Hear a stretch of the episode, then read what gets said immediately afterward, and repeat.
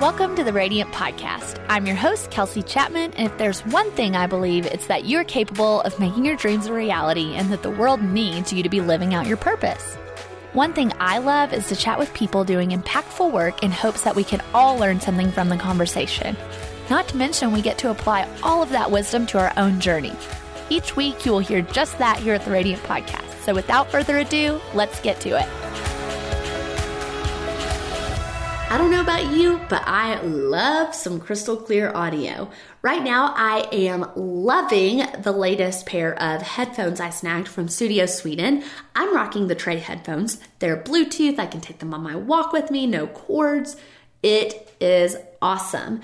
And they have really come behind us here at the Radiant Podcast and sponsored this episode. So we have a little discount for you for 15% off. You can use code RADIANT at sudiosweden.com and we can link that up in the show notes so it's right there for you. Head on over, check out the amazing headphones they offer, and grab yourself a pair.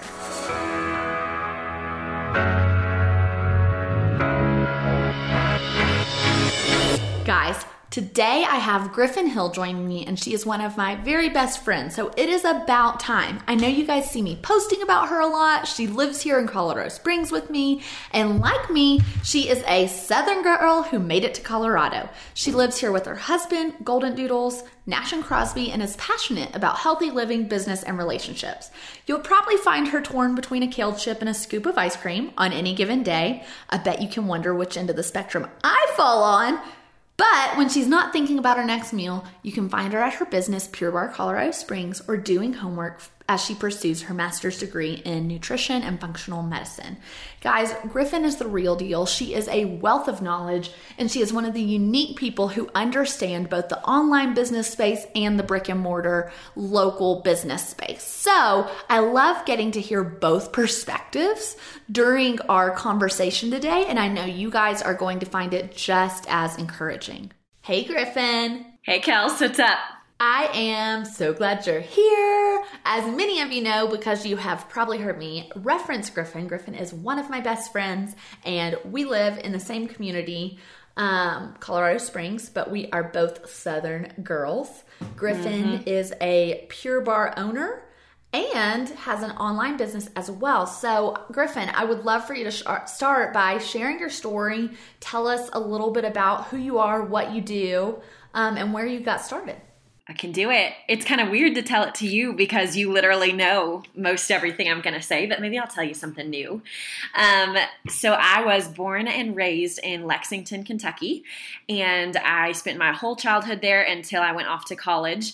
And I kind of identified my entire life just as a performer. I did musical theater, I danced competitively. My only goal in life was to be on Broadway from the time I was, I don't know, six or seven until I graduated high school. And I went to Belmont University in Nashville, Tennessee for vocal performance. And at this point in my life, I kind of realized that I didn't want to be a performer for my career. I didn't want the instability of it. And the reality that if you need to perform, you should be moving to New York and going on auditions and not caring as much about school and a perfect plan and settling down and all those other things. It just doesn't really work well with the lifestyle. And so I couldn't let that dream go yet, which is why I went to college for performance but within my first semester, I think I just remember looking around and thinking, I don't want to hustle in this way. I love performing more than anything, but I know that this is not where my calling is. And it was a really, really tough decision for me because that was the only thing that I had ever truly loved. So throughout the next couple of years, I went on a search, as most college students do, to kind of figure out what do I want to do with my life? Where can my passions align? And how do I get fulfillment from my career? So at this point, I um, dabbled in just about anything. I switched my major to entertainment industry studies, which was, I, I, still don't know what that is, to be honest, but it was some kind of fluffy degree at Belmont. And then I switched into business marketing and if you know me at all and when you hear me talk throughout this podcast, you will grasp that I am very analytical, very driven. I've always loved school, but up until that point in my life, I really didn't want anything to do with business. Um, my dad is an entrepreneur and he's been a very successful businessman, but I never thought his career sounded interesting.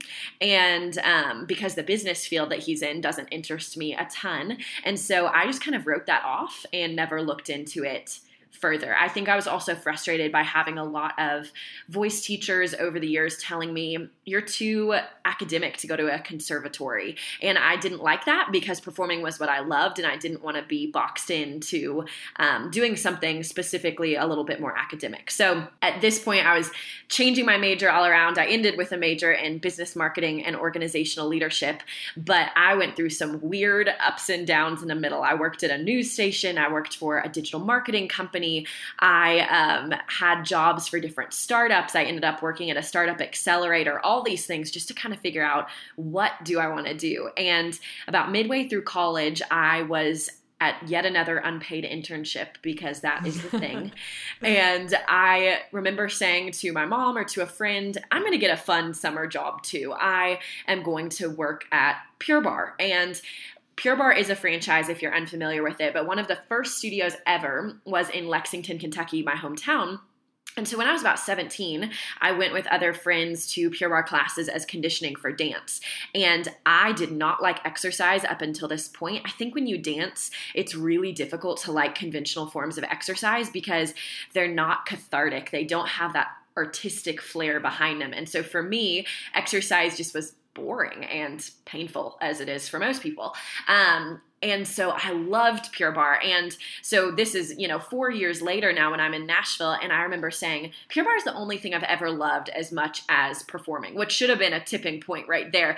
But I decided to um, reach out to the studio owner in Nashville and applied just for a summer job as a receptionist, or we call them bartenders, B A R R E to be specific. um, but I was like, this will be fun. I'll make a little bit of money. I'll do something that I like on the side as I'm trying to figure out my real career. And so after my first day working at the studio, I remember coming home and thinking, I've got to own one of these. I have to own one of these. And I was 20 years old at the time. Obviously, it wasn't a thought that could materialize quickly, but I do not take no for an answer very much. And I've never been one to think just because I'm young or inexperienced or all these things, then that's not achievable. In my mind, it's like, let's figure out how it's achievable. So I spent the next couple of years, and that's when I really started working for more startups and things in town. Um, dabbling yes, in the entrepreneurial scene, but going back and forth between like, is this something I want to do? Is this something I can do? I um, tried to work for Pure Barre's corporate headquarters as an intern in their marketing department, and that didn't pan out because they didn't have much of a marketing department at the time. And um, tried to talk myself out of this path so many times. I remember thinking, oh, I'm making such good connections in Nashville. I have such a community here. Why would I leave this? Why would I even try? To open a studio. It doesn't make sense. I'm not going to do it in Nashville. There's already ones here. And uh, you know, my husband, then boyfriend, um, we loved Colorado. We liked to ski. And so we had always kind of had this pipe dream of like living in Colorado. And so in my head, if I ever opened a Pure Barre, it was just gonna be in Colorado. And our corporate headquarters is out here in Denver. And I had the dream of working for our corporate headquarters as a master teacher trainer someday, which I did do um, in most of I guess like 2015 to 2017. And so that did pan out later in my life. But at the time, again, all these weird pipe dreams, nothing really concrete, um, except this strong sense that I felt like I was supposed to do it. And towards the end of my senior year, after many ups and downs and talking myself out of this career path, it kept kind of falling in my lap of people saying to me, um, you would be great at this, or you need to do this, or I would invest in you. I mean, weird things that shouldn't have aligned just coming together and i got to this point where i was like i have to apply for this um, i have to pester Pure Barre Corporate about this. And though it is a franchise, Pure Barre does not allow just essentially random 21 year olds to open studios in markets where they have no experience. Um, and I didn't exactly tell Pure Barre Corporate that I had no ties to Colorado Springs or had never lived here, honestly, never been here until three days before my interview, because I had been in entrepreneurship classes at Belmont for about a year or so where we had had to craft concrete business plans. So I had all the financial planning. I had tons of interviews that I had reached out to people in Colorado Springs from realtors to other business owners um, to just people who were residents here to get lay of the land. And so I sounded a lot more informed than I was. And I got told no several times, um, which kind of makes sense because, again, 21 wasn't from here. But I kept pestering them. And I think three days before I was supposed to come out to Colorado to ski for my senior year spring break, they called me and said, We want you to come interview in South Carolina next week. So we changed around our whole ski trip. We ended up going to Colorado Springs for, yes, my first time ever, meeting with a realtor, looking at spaces so I could add even more to my business plan, um, finishing up the business plan on a Tuesday skiing on a Wednesday, flying to South Carolina and interviewing that Friday. I mean, it was so weird. And I got approved in the same day, which also usually does not happen. They usually make you wait a little bit. So I spent my last couple months of college figuring out how do I open a real business? How do I finish all my classes? How do I move across the country? And I also got engaged at the same time, I think three weeks before I moved. And so just weird, weird things all aligning at once. And within nine months, I was out here, um, opened my business, and the ball was rolling. And so I was in this career, and it was this really weird season of feeling like your dreams are coming true and materializing at age 22, and also wrestling with the dichotomy of ev- I got everything I wanted, and it feels really wrong um, because that was kind of the next season that my life went into. So that is very much my backstory. Um, and I'll let you take it from here, Kels, or else I could just, you know, babble along. Wow. well, you know, I think your story is so unique because A, not many people achieve their goals or their dreams by 22. Yeah. Um, and I know more dreams have grown and evolved since then, so we'll talk about that. But I would love for you to shed light on, you know, that journey of not getting it at first and what rejection in business feels like and how to press on because I think so many of us, we're going to all face either failure or rejection at some point along the way. Um, and, you know, I think some of us are likely to quit, but if yeah. you would have quit too soon, you wouldn't be living your dream right now. Oh, 100%. And you know, I thank God on a daily basis for Colorado Springs and the wealth of lessons it has taught me about myself and my marriage and my business. Um, so I think really a couple things were in play. You know, I was 22 years old. I had left this thriving community in Nashville. I was the president of my sorority and involved in everything and active in the community and the business scene. And I left this community that I wholeheartedly loved and moved to a place that if you've been to Colorado Springs, love it, but at the time I did not. It's a little behind the times, huge military town. So people are moving in and out all the time. Very few people kind of stop here to really invest in a city. It has trouble attracting um, millennials and a lot of go getters because some of our business scene and our I don't know, I kind of call it the trendy scene of like boutiques, restaurants, events, all those things are really behind because people haven't been here to pour into it the way they are in Denver and in Boulder. And so moving out here was a culture shock to say the least. And it was a really weird season of life because when you're in college, everybody wants to make friends when you're a young adult and you move to a new place, most people kind of have their niche. Um, we were having trouble finding a church at the time. We were having trouble finding just friends in general. And I was 22, opening a business, newly married, and that just doesn't align with most other 22 year olds. And so it felt really, really stressful and very, very lonely um, because while I loved the girls that worked for me, and so many of them have become such good friends, you know, going on four years later, at the time I didn't want to be the type of employer who was buddy buddy with all her employees and built a business that way because I think that can be really dangerous and form cliques, um, which isn't what I wanted to do. So I was facing the loneliness factor on a personal side. And then on the business side of things, as I mentioned, Colorado Springs is a bit behind in the boutique fitness scene.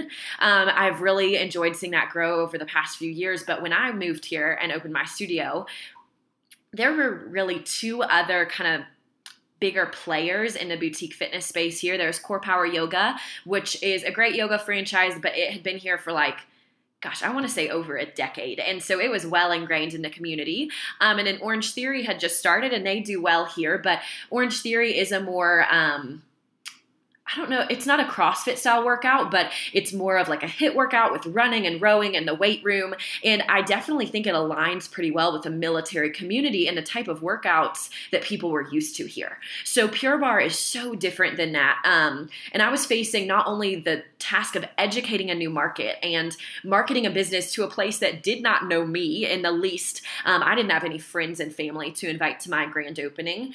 And also dealing with the fact that there's not really a status pressure here, as you and I have talked about it many, many times. and what I mean by that is in a city like Nashville, where everybody's on the up and up, they're chasing their dreams, whether it's in performance or photography or business or all these other things. And everybody kind of cares about how they look, how they dress, um, being seen at all the right places, dressed in the right way at those places to be photographed. I mean, it sounds petty, but when you're in a big city and when you're in an entertainment driven city, your appearance really matters and your brand really matters. And I moved out here and everybody just kind of looked like they had just come off a hike. You know, I saw weird mismatched outfits that I still see, and I'm not trying to sound superficial, but it was just odd after coming from the South where people really care. And it's funny because sometimes I joke that I got exactly what I wanted because I used to be in Nashville and think, I want to build a community where everybody just loves the workout and cares about each other and it's so idealistic and beautiful. And I got that. I really did. But Pure Barre is the type of business where um, it really helps to be able to market it because it's a cool thing. It has that cool factor, and people can say, Ooh, I go to Pure Barre and I just want to shop at Pure Barre and wear the clothes there. And I mean, it's weird, but in Nashville, people kind of had this hero worship for their teachers and wanted to dress like them and look like them. And it sounds silly, but if you've lived in a city, it's really not. And I didn't have that marketing factor here. And so nobody was coming to me just because Pure Barre was the hot new thing. Um, now, a few years later, I see that developing a little bit more in Colorado Springs, which is honestly healthy for businesses. Like when a new restaurant opens, it should be like the place to be, and that helps that restaurant take off in a non superficial way. And that culture just didn't exist here. And so the kind of plans that I'd had for how to make this business grow based on what I'd seen were not panning out. And so I was dealing with a business that was a very slow starter. I was trying to educate a new market and I just felt alone and confused in every single way. And I never, ever thought I would be the type of person who would be sitting there and thinking, wow, I wish I just got a day job. I wish I got just got a 9 to 5 and wouldn't a normal paycheck be nice because even though I understood the reality of not making money in the beginning of a business, my husband's also an entrepreneur who is moving his business across the country. Um, we were going from having easy disposable income in college to really nothing at all on the financial side of things. And all my other friends just didn't get it because they weren't in the entrepreneurial space. And so I just felt this really deep sense of being alone and being confused because I felt like I'd been called to this dream. And then it was like, where do I go? And how do I even make this dream work? Like, God, if you want me to do this, give me some sort of you know, light at the end of the tunnel. And for really the first year and a half to two years out here, I just didn't see it. So tell us about, you know, opening the doors of the studio. You get here, you move across the country to a city you really don't know other than your Not at all. case study that you winged. Yep. Um, so tell us about opening a brick and mortar business in a city that you really don't know that well and what that first year was like. What were the highs? What were the lows? What were the lessons? Oh gosh. We need we need longer than 50 minutes for this podcast but in a nutshell i would say you know i have always been a pretty good like fake it till you make it type of girl. I think that comes from performing and just the reality of no matter what you feel like just don't let them see you sweat. And moving out here i am a good researcher and i am diligent and it actually took us a really long time to sign our lease. Um, and so I had a lot of time to kind of explore this city and dig in and find different communities um, of people and ways to market it and things like that, which I continued to learn. But I really feel like I spent my first six months out here doing that before we got open. And everything just sort of felt like it was culminating to like when we get open, when we get open. And keep in mind, in the meantime, I was having to learn things like, you know, tenant improvement allowance and talking to general contractors and what kind of you know texture do i want on my walls and reading build out specs and how to you know have the right kind of contract for the laws in your state to hire people and things that realistically no degree prepares you for that. And I had some great mentors in my dad and other people who um, have been in the business world for a long time, but I definitely felt very just childish i think is a good word for it trying to have all these conversations. And being a, wim- a woman in business is hard enough. Being a 22 year old in business where people would come sit down and interview with me and kind of look me up and down and be like no way in their eyes you know am i working for somebody this young? And i had a few of those. Um, thankfully i'm pretty comfortable in my own skin and when someone treated me like that way it was just like see ya don't need you. Um, so that wasn't too tough for me but it was interesting and very eye-opening so I was kind of learning how to talk the talk. And then when the business was open, there was a mix of putting a lot of the leadership studies that I had done in my degree or in leadership positions, like being the president of my sorority and managing people, into play in the sense of like my teachers weren't very good, if we're being honest. They were brand new. Um, and none of my clients knew that because they were all brand new to the workout too. But the perfectionism in me and having to sit back and being like, wow, they just taught a terrible class and I just have to deal with it and not act like it's the end of the world and not micromanage and all those things. I was learning how to put those lessons into practice. And I was also dealing with just the fact of I knew the type of company culture I wanted to build and I so I had to keep my stresses in check. You know, when sales were not being made, or when we did not have enough clients, or when I wasn't able to comfortably pay my bills in any way or pay myself a dime, you know, I didn't want to project that onto my team or my clients. And I think that overall I did a pretty good job of that. My husband and close friends, unfortunately, got the brunt of that because I would come home and project on everything else. Um, so I'd say that first year was really learning how to practice what I preached when it came to leadership, and also um, also learning what not being in an emotionally healthy space in business or anywhere in your life can really do to your relationships. I mean, that was not a good first year of marriage. And, you know, my husband and I have been together since I was about 14 or 15, and I'm almost 26 now. And so we'd seen each other through a lot of life's up and down, ups and downs, but I was just a different person in that season. And so I really learned how detrimental that was, um, and to my friendships and family as well, because I was just like, call me up, ask me how my life is going. And it was like word vomit of everything's terrible. I hate Colorado Springs. I hate doing this business. Like nothing is working. I'm trying everything. And I just got to this really negative space where I started to, by the end of it, I feel like make excuses for things of like, well, it's, it's just been this way, so it's always going to be this way. And it took some really eye opening conversations with friends and a lot of spiritual self work for me to see Griffin, like you are losing your mind over something that everyone does experience it. And yeah, you might be experiencing it in some unique ways because of your market and because of the business you chose, but you don't need to let that be an excuse and you don't need to let that be your focus, which was really hard for me. What was the turning point? I think there were a few. There wasn't one just like massive turning point. Um, I remember being on a phone call with a friend one time who kind of gave me some tough love and was like, You've got to stop focusing on this, you know? And I remember another turning point I would say was actually a different friend who moved here that I felt like was just a gift. You are too. Don't worry, but this one wasn't you. Um, just a gift in the sense of bringing me back to perspective on like what life is really about and the fact that community and relationships have always been what really drive me no matter what my success story is. Um, and so there were several things I would say over the next year or so that really helped shift my perspective. But there was not one moment. I think there would have been, I think it would have been easier if there was, but it kind of felt like a lesson I just had to keep learning and still have to keep learning. Because when I started to feel really at peace and a lot more at home here, my husband's life kind of took a turn for the worse and he started to feel like he was questioning everything. And so I kind of felt like I was living through it all over again and I had to be more sure in my own footing. Um, so I feel like it's a lesson I've continued to learn and get stronger in, but never just like one thing. Man. So what would you say to someone who is starting out and struggling with their age or starting later in life and struggling with their age?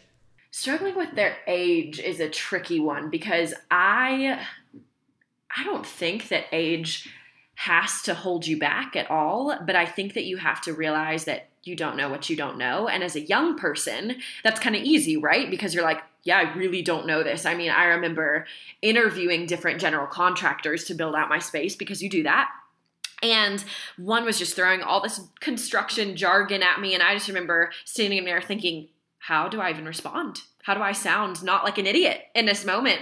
And so there were so many moments where it was like, yeah, don't be too cocky, be humble. You don't know what you don't know. Um, and so I think that risk for somebody who's young is that they don't have the right financial plans in place um, to get started with their business and haven't thought through what it looks like to you know maybe leave their day job and go into this and deal with really cutting back in their finances.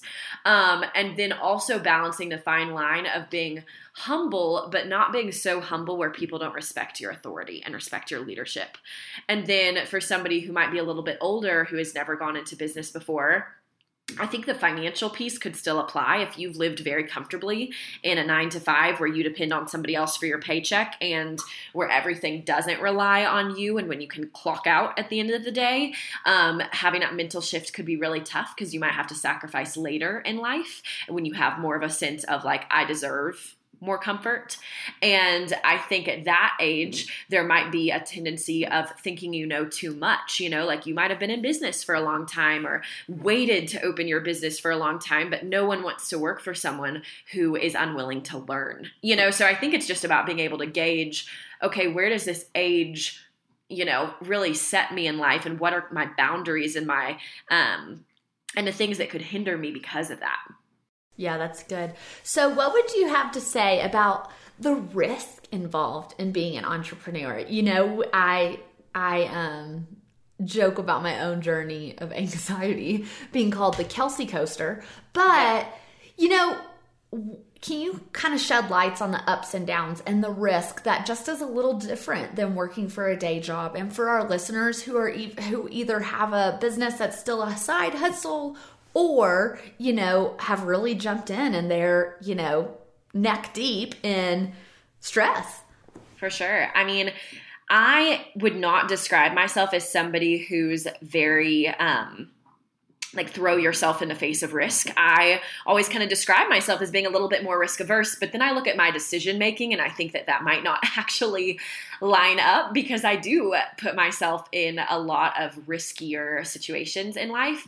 Um, but I think I'm surrounded with a lot of people like my husband, who's just like the quintessential entrepreneur personality and would try anything and just go for it.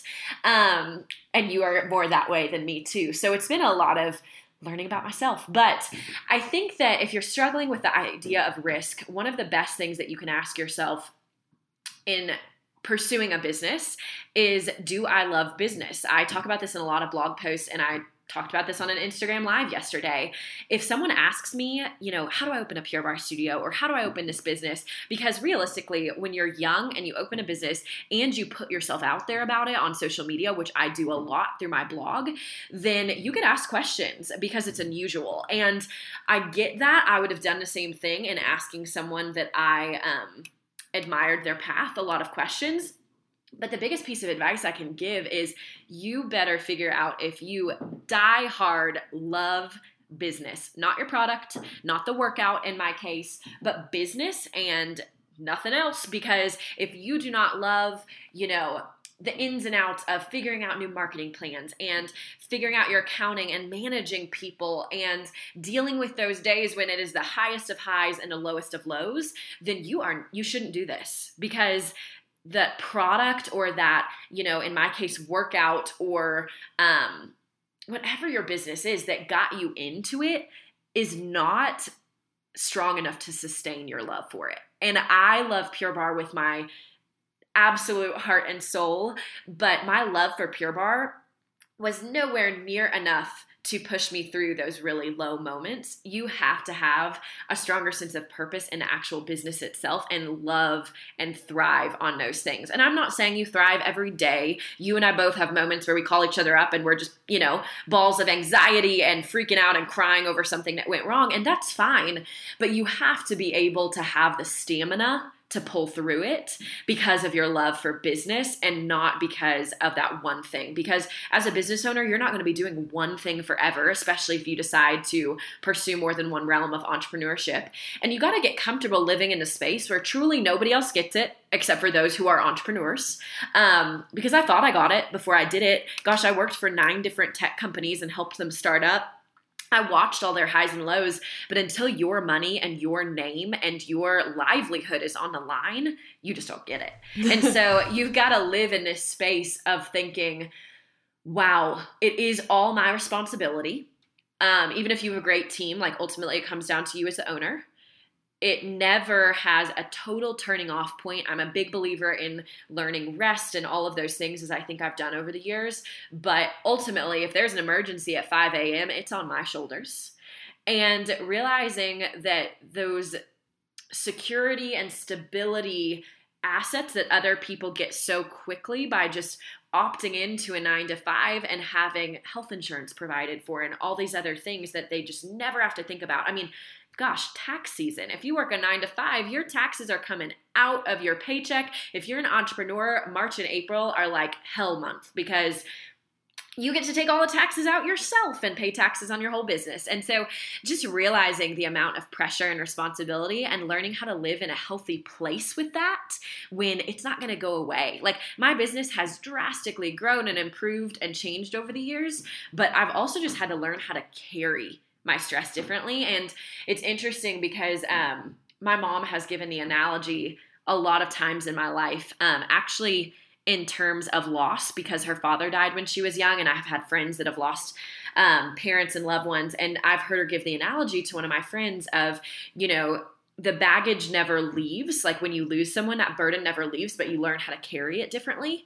And not to equate owning a business to somebody dying because it's not the same thing. But I do think that's how living with stress can be. You know, I am carrying the same burdens that I was in the beginning of starting this business, but I'm carrying it very differently.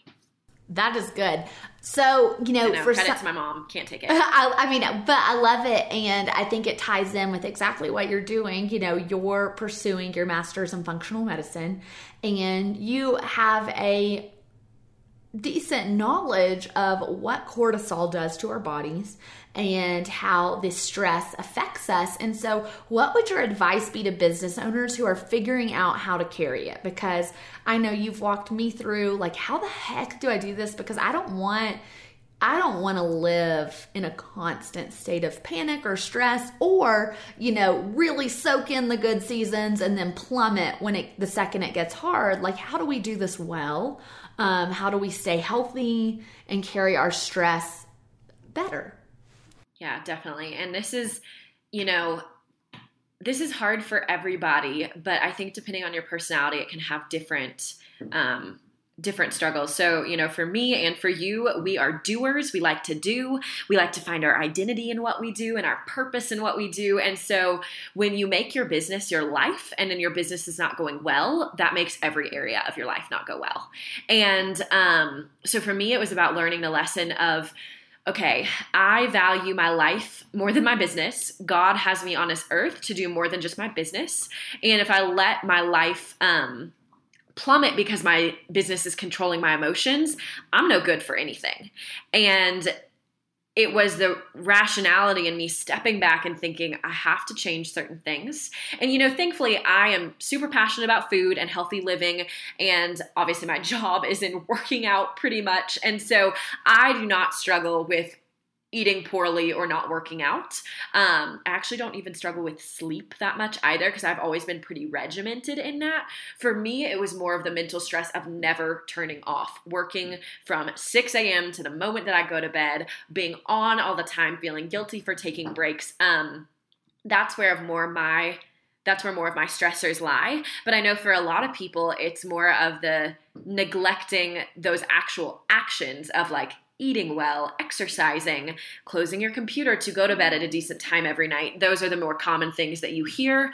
And I think that for me, some of my natural passions have helped um, mitigate some of the stressors because I do have those healthier rhythms in my life and I've seen the value of them because I could not exist well without them. And um, then learning okay, if I'm starting work at 6 a.m. and I want to turn off at 4 p.m. so I can cook dinner and enjoy time with friends and all those things, I'm going to do it. And it's just having the self control to say, I'm going to do this, and God says He will provide. And if He's called me to do this, I've got to trust Him that He's going to provide, even if I'm not working every hour of the day. Um, because realistically, most entrepreneurs probably don't struggle with working too little.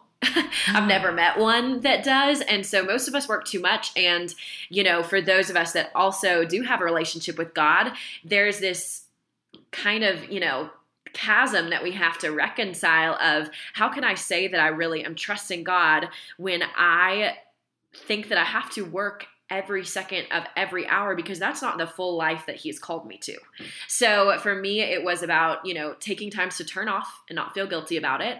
And then those rhythms that I am pretty good at, I do want to help other people figure those out and that's um it's a big part why I'm getting my master's in functional medicine and nutrition because I want to be able to educate people, especially business owners, of why exercising and eating well and taking care of your body is one of the best things that you can do for your business not just scientifically because there's so much connection between you know your gut and your brain and the way that you function and think clearly and are able to have energy but there's also just so much in the you know the way you steward your body and the life that you've been given yeah. So tell us about, you know, what you've got going on outside of Pure Barre and outside of running your, you know, brick and mortar. You are pursuing your degree in functional med- medicine, your master's degree, and you have this online space where you write and share about, you know, health and business and marriage. Tell us all about it. Yeah, for sure. I um I started my blog when I was in college because a friend told me that I should because I think she had one and she was just like, You would love it. And I've always loved to write. And if you couldn't tell by now, you know, obviously I love to talk. And so um, I'm very much an external processor. And I sort of just started a blog when I was about 19 because I just wanted to you know, share my 19 year old wisdom with the world. I am a very like let's fix it personality. I'm a one on the Enneagram, which, you know, I'm sure we'll bring up at some point. And I like to fix all the things and help with all the things. And that was sort of my way to process the lessons that I was learning and also, you know, project my ideas onto the world. and so it evolved over the years. And definitely when I was more involved in the entrepreneurial scene my junior and senior year in Nashville, working for different companies in the community. And battling whether or not I was going to do my own endeavor, um, I started to share a lot more about that. And my business is in the health and wellness space. So that was always kind of like a natural tie in. But really, it was about a year ago after I'd known you for a year and listened to all of your blogging and social media things all the time, um, that I really decided, like, okay, I'm going to take this a little bit more seriously. I'm going to use Kelsey's tools and curate my feed and work with the photographer and get the pieces in place to establish a brand rather than just an online space. Because you say it all the time, you know, if you've got great content but no one is seeing it, what's the point?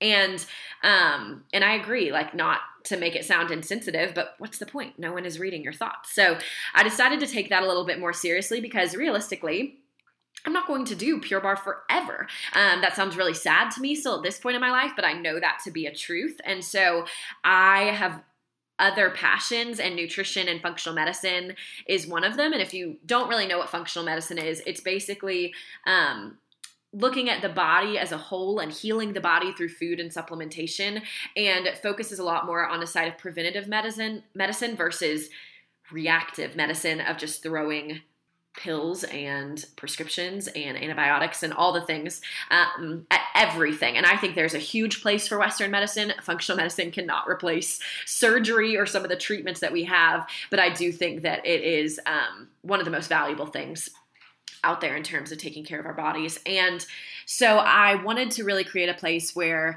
I could brand myself, which has been a very interesting thing because um, I'm actually working on a blog post about this now, and you and I have talked about it. Most bloggers start in a niche of fashion or food or fitness or you know travel one specific thing and then they sort of branch out and for me it's been this journey of figuring out okay i don't have an exact niche because i do write about business and entrepreneurship and food and healthy living and relationships and how they all tie together but i still need kind of a jumping off point. And for me that was really pure barre at the time i was still working for our corporate headquarters i had a lot of clout amongst other pure Barre teachers and owners for not only being an owner but being at a very high level for um, the teaching space in pure Barre. and so i sort of used that as my jumping off point by writing a lot of different blogs that um, captured that audience and then expanding from there and letting people get to know me that way so it's something that i'm not monetizing from a standpoint of it being my, my full-time gig but i also want to create an audience so that when i do have my degree in nutrition and functional medicine and i want to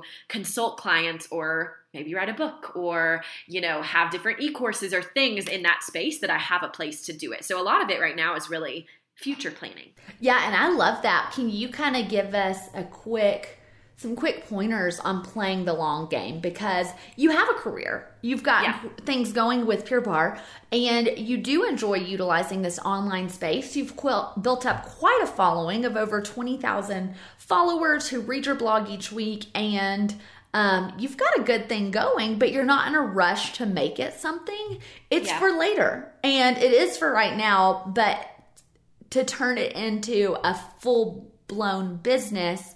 You know, tell us about playing the long game, especially in the online space, um, and how that served you well.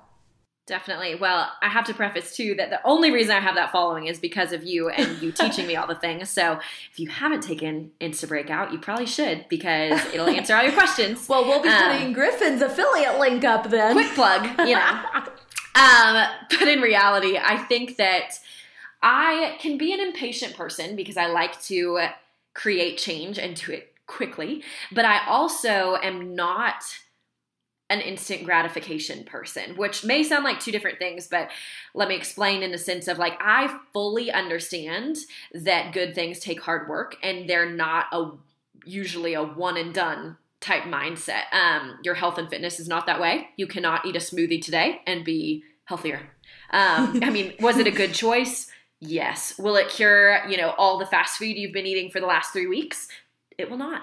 and so, you know, I think that health and fitness establishes such a sense of discipline, but really for me, that was rooted in performing.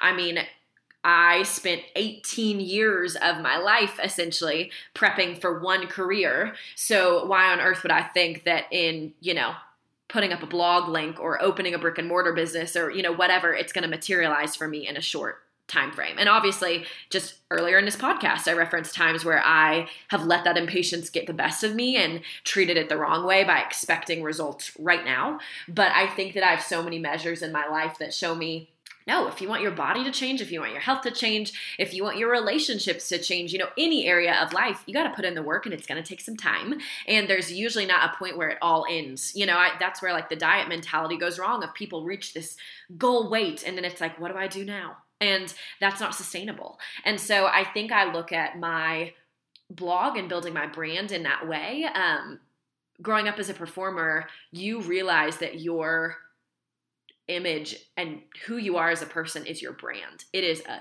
selling point.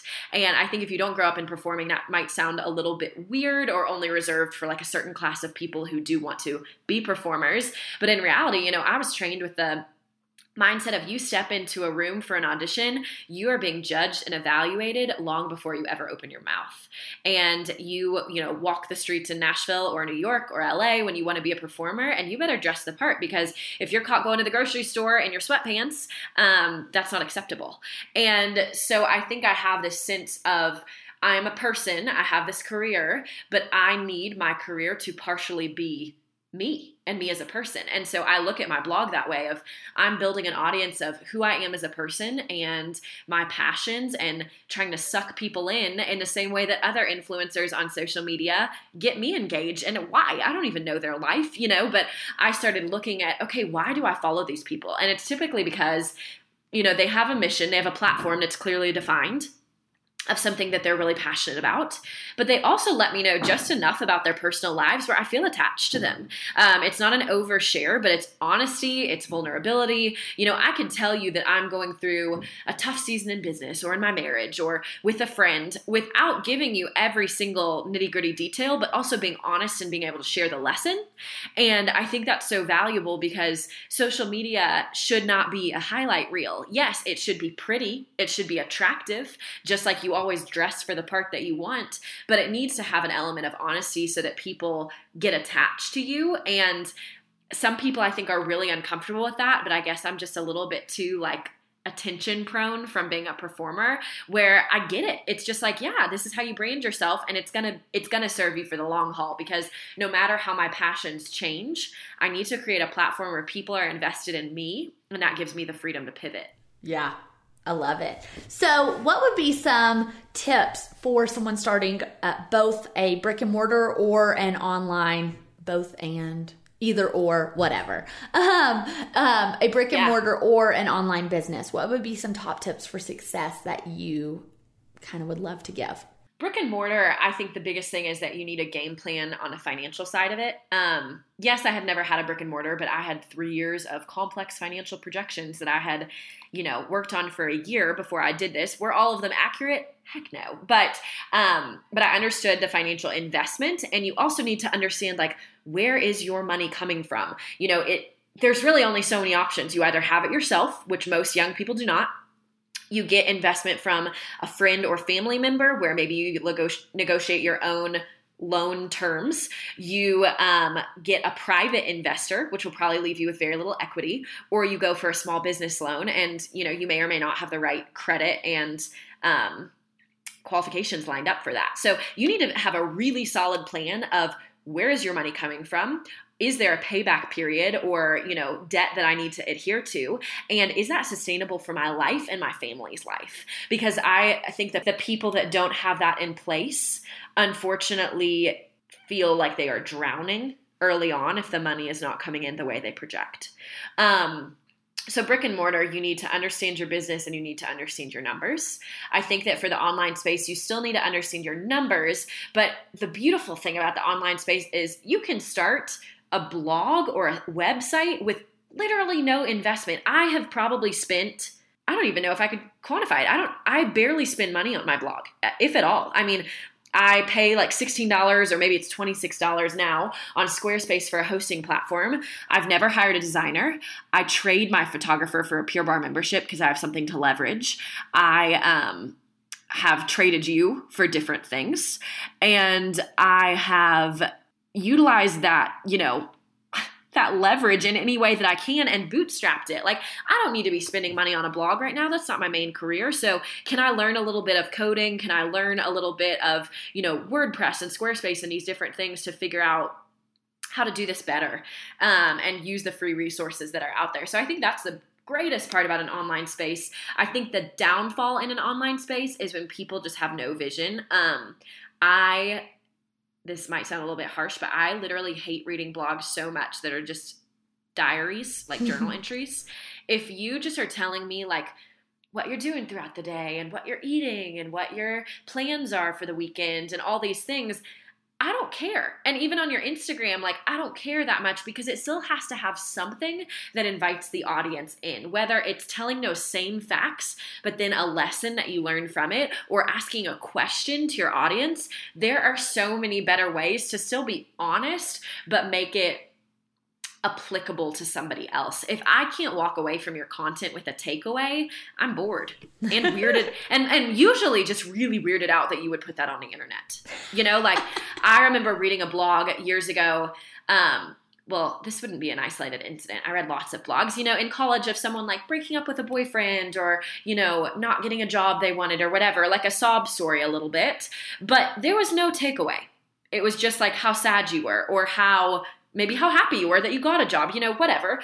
And it's like, I don't care. That's what you call your best friend and tell them about. That's not what you put in the online space under your brand, you know? And so just having a vision of like, where is this gonna take me? Like, Sure, I love Instagram stories because you can share some more of that like kitschy, pointless information and let people get to know you, but it's only there for 24 hours you are never going to catch me writing a blog post that doesn't have a point. And now, if you go back to the, you know, recesses of my blog seven years ago. I don't know what 19 year old Griffin was thinking in that space, but I've always had more of a vision of trying to make content applicable to other people. And so if you're starting an online business, don't just put up a blog and say, I have a blog, come read it, because we're too we're in 2018. Like we're too far out. Um, for that to be interesting. Put up a blog with a purpose you know and and use those free resources. Did that answer your question? That was great. i thought those were fantastic pointers. Um, I agree with all of them, and I laughed through a lot of them because they're so true. And so I think, you know, Griffin has so much wisdom to offer in this business space. Where can our listeners find you? Yeah, I am on Instagram as Griffin McKenzie. McKinsey is M C K, not M A C K. And Griffin is G R I F F I N because everyone spells my name wrong. So, Griffin McKenzie. Um, I think I am Griffin McKenzie on most platforms. My Facebook is Griffin McKenzie blog, um, and my website is griffinmckinsey.com. So I think that kind of has you covered. Um, and then if you live in Colorado Springs and you're interested in Pure Barre, you just go to purebarre.com, P U R E B A R R E.com, and find the Colorado Springs location, and you can find us that way. So, my main two places. Woo! Thanks for joining me today. For those of you listening, you will see Griffin popping up all over my feed because we're always together. So, they and our dogs. Um, thanks for joining me, and you'll have thanks to come back. Me. Woo! Hey, don't go yet. I would love it if you go over to iTunes right now and leave a review. I love hearing your feedback, and it really makes a difference in getting the Radiant Podcast name out there. And while you're at it, why don't you subscribe and then share this episode on Facebook or Instagram or wherever your social media platform is of choice. Lastly, I'd love to keep up with each other. Come find me on Instagram at Kels Chapman and let's get to know each other.